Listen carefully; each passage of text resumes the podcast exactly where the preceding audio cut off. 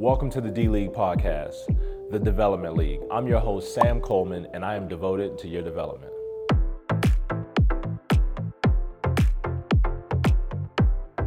All right, welcome back to Seven Minutes with Sam. Today we're talking about investing wisely and building wealth.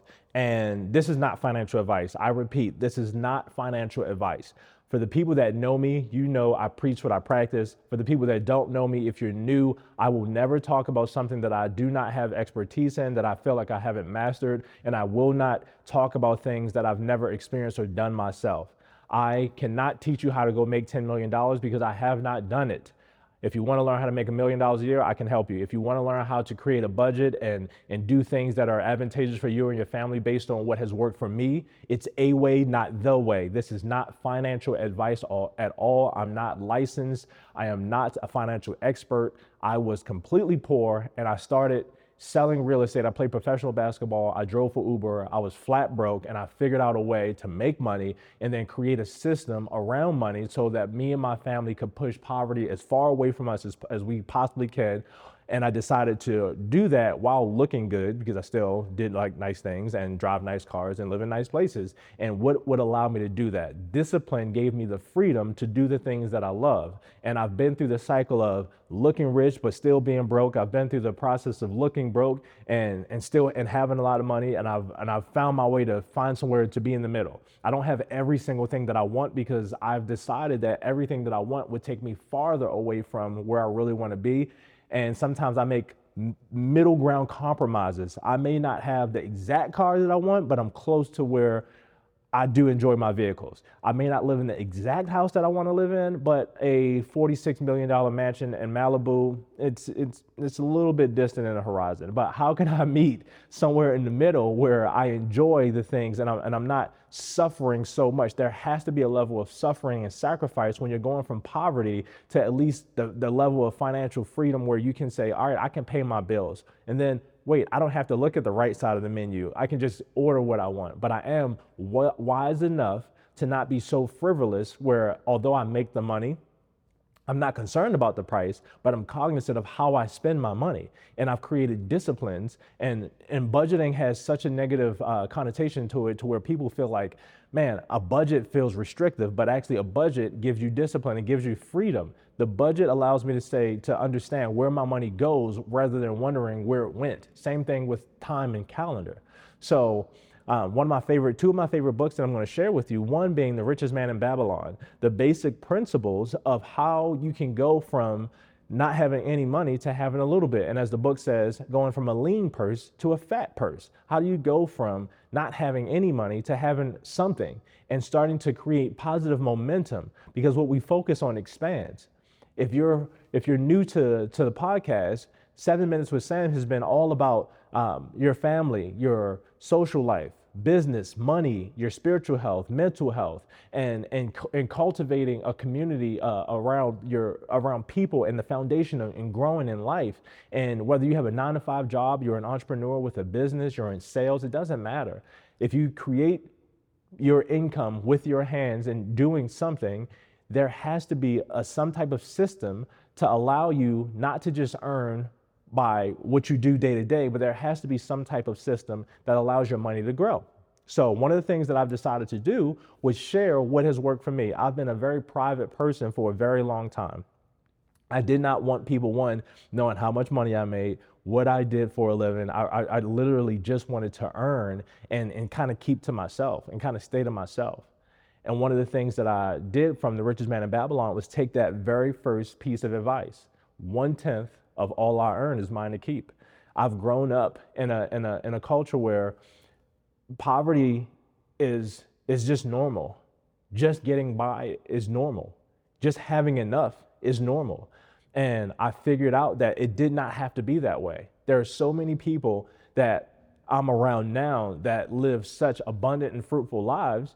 Why is it that they have? It has nothing to do with the color of my skin. It has nothing to do where I come from. Money is not biased to to to a race or, or a cultural background. It has nothing to do with any of that. So, how can we cultivate a level of competence around money, creating a budget and discipline? So, one tenth of all I earn is mine to keep. That's actually the second part. The first thing I want to do is one tenth of all I earn goes to my tithe.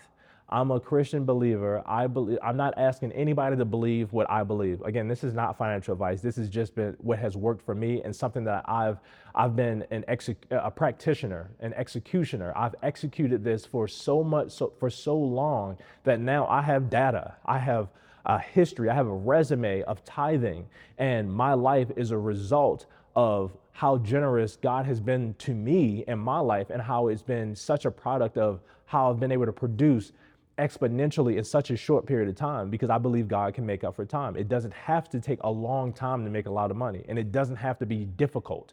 It may be hard work, but it ha- doesn't have to be difficult to do so. So the next thing after that first tenth goes to my tithe. The second thing that I do with my the second tenth is I save that tenth. I save that next tenth. Now, I know what gurus may say. Get cash is trash, inflation, you're losing money, use debt, blah, blah, blah, blah, blah. But I'll tell you, the people that give advice, maybe at one point they were poor. Maybe at one point they had to go through the trenches and make the wealth of money that they have now. However, I take everything with a grain of salt, and I want you to do the same, even with this podcast. Before you say, Sam said, do this, this, and this, where I am in my life is completely different than where you may be in your life when someone comes to me for advice in real estate and business, I've been successfully selling real estate for so long now that the basic principles that I used to apply that they don't necessarily apply the same way right now. And the same it's the same goes for money and money advice.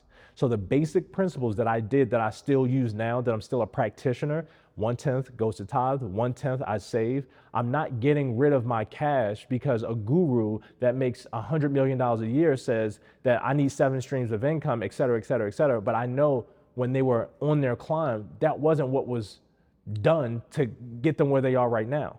So the same thing for you. Right now, the basic principles that I did that I recommend for people that are trying to amass any amount of comfort and stabilization and security is start to save that 10%. Don't go try to be an investor. You're paying yourself first. And if you choose a method, I don't know where you should put your money. I'm not saying you should choose one bank or another, but a tenth of all you earn should be going to a pile, to, to stockpile until you have enough to invest in something that will produce more money. Most people believe that money, once you get paid, oh my gosh, now I can pay my bills. No, money should be earned to turn into more little money, little, have money babies, make more money. And once I realized that, wait a minute, although I was in debt, saving up enough money to get out of debt led me back to debt because my habits and my understanding of money did not change. So now the discipline of a tenth of my money going to tithe, I believe that God can do more with 90 than I can do with, the, with, with 100. My philosophy and my perspective changed on money. Then the next tenth goes to savings. So now I only have 80. And what I, after I started doing it and it was uncomfortable for a while, I realized that it did not affect me as much as I thought it would. Then you take another tenth, and then that goes to my kids' future.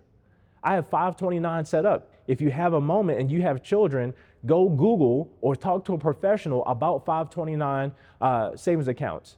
I don't know where you should put your money, but this is what has worked for me. I wanted to make sure that I am a good man. The Bible says a good man leaves an inheritance for his kids' kids. So I am literally doing things, I'm just following the principles of the Bible. And The Richest Man in Babylon is a great book that I've read. Another book that I read was I Will Teach You to Be Rich. It teaches you how to structure your money. Ramit is a great author and he talks about money and why millennials and young people struggle with money so much. And one to two, if I'm not mistaken, index funds that you can put your money in and where you can get a, a, a, zero fee checking account, all these systems that you can put in place to help you win at money. But it starts with your philosophy.